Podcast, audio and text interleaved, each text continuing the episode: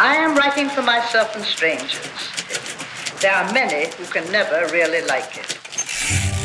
De Amerikaanse Gertrude Stein, experimenteel schrijver en verzamelaar van avant-garde kunst, overleed 75 jaar geleden, maar is nog springlevend. In het Parijs van begin 20e eeuw was het salon van Stein en haar metgezel Alice Toklas het hart van de kunstenaarswereld.